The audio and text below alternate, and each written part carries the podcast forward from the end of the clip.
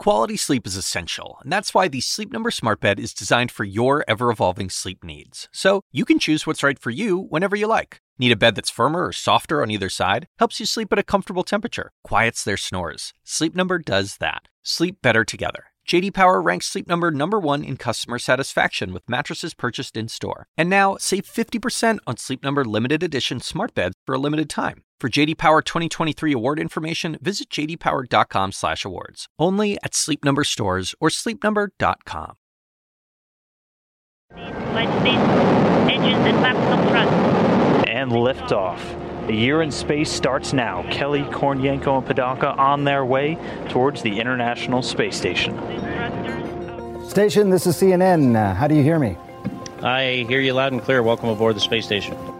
That was me talking to former NASA astronaut Scott Kelly back in 2016.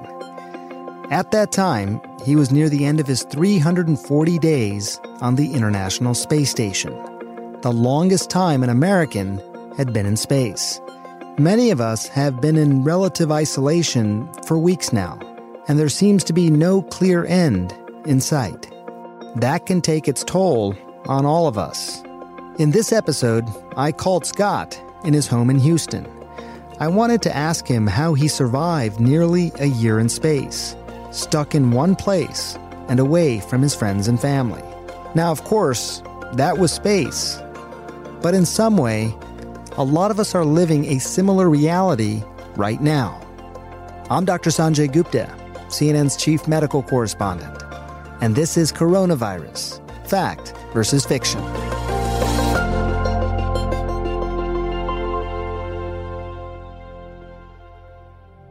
Then there, the two one-year crew members, Scott Kelly and Mikhail Kornienko, saying hello to their crewmates and hello to their home for the next 12 months in space.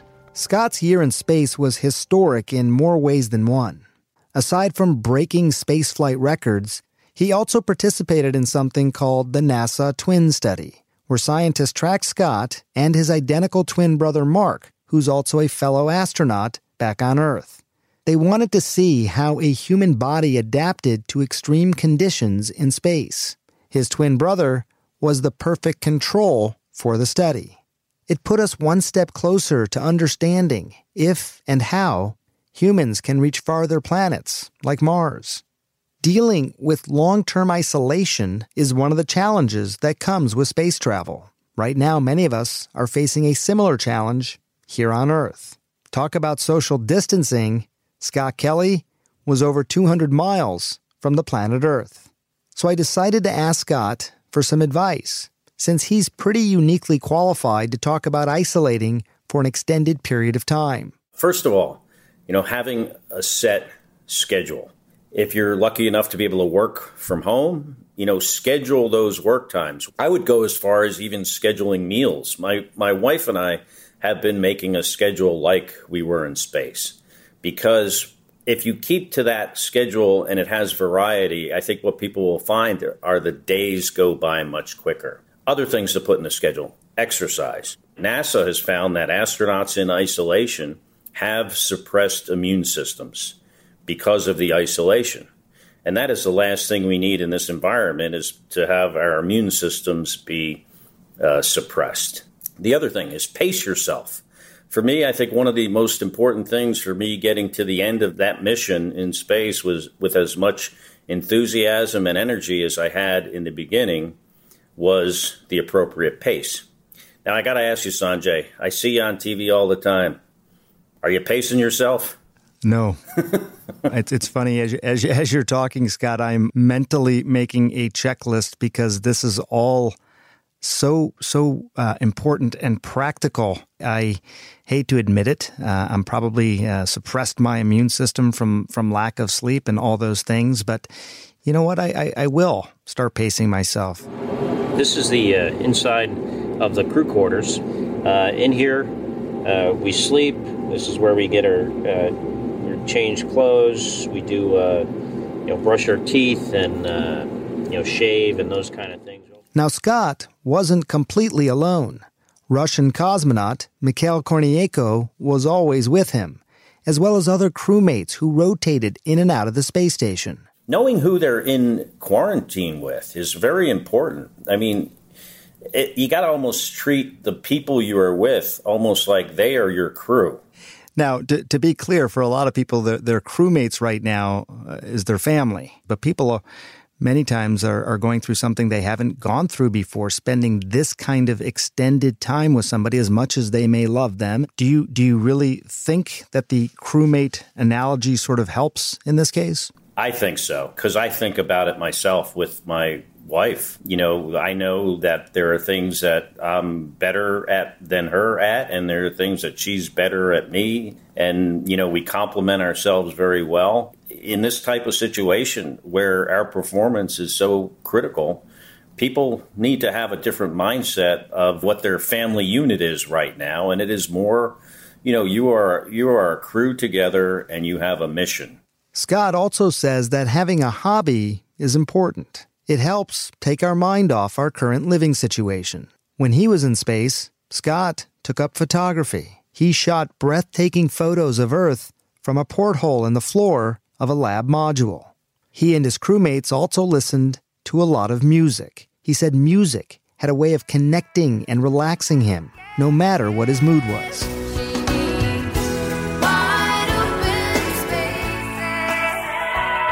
The Dixie Chicks echoed through the International Space Station.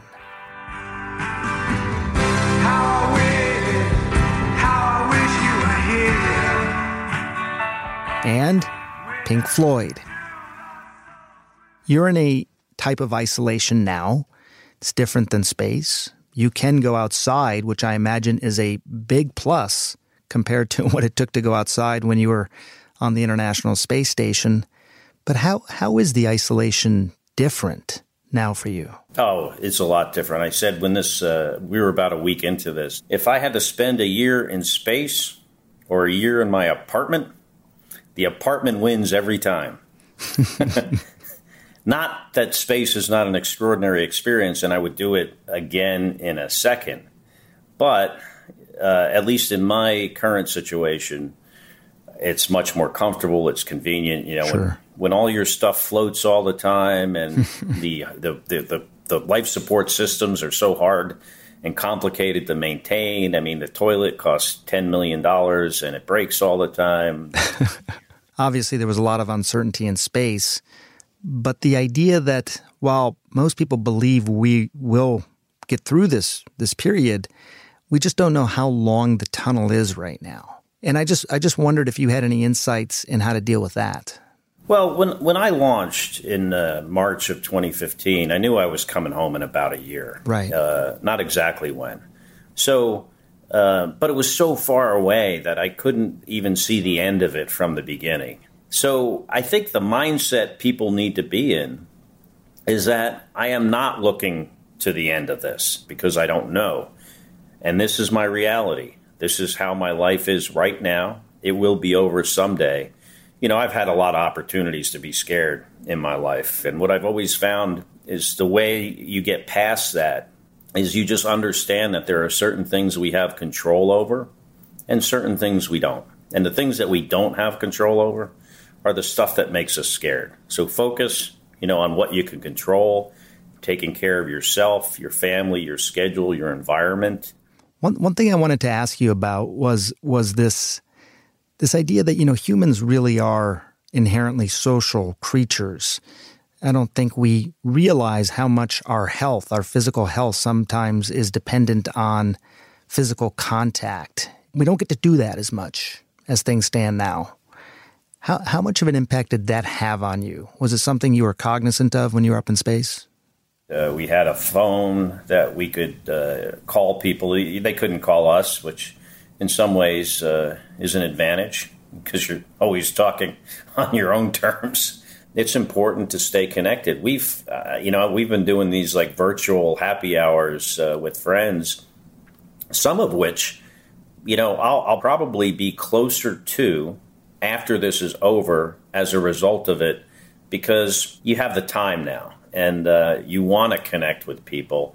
And you know, often in our normal lives, we just you know we're so busy, we just don't have the time to like reconnect with old friends. And uh, so hopefully that's one of the positive things that will come out of this is that people have you know strengthened their relationships and friendships with people they otherwise would not have done before this pandemic scott the inevitable question when you touch down in kazakhstan uh, what will be the first things you'll want to do your thoughts as you emerge from a year aboard a confined environment you know, seeing the sky from from below and uh, breeze and sun, the sun on my face, running water, those kind of things.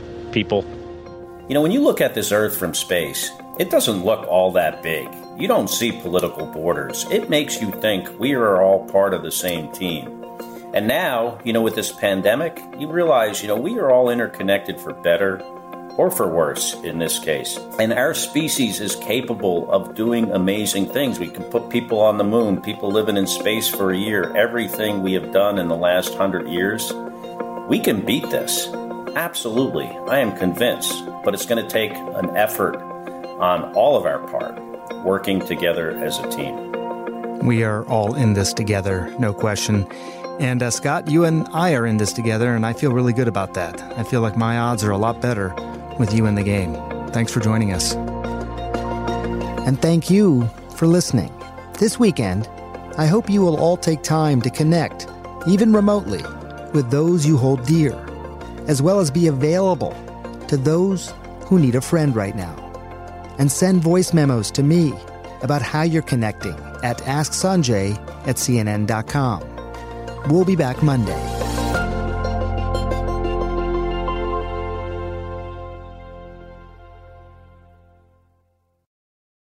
Quality sleep is essential, and that's why the Sleep Number Smart Bed is designed for your ever evolving sleep needs. So you can choose what's right for you whenever you like. Need a bed that's firmer or softer on either side? Helps you sleep at a comfortable temperature, quiets their snores. Sleep Number does that. Sleep better together. JD Power ranks Sleep Number number 1 in customer satisfaction with mattresses purchased in-store. And now, save 50% on Sleep Number limited edition smart beds for a limited time. For JD Power 2023 award information, visit jdpower.com/awards. Only at Sleep Number stores or sleepnumber.com.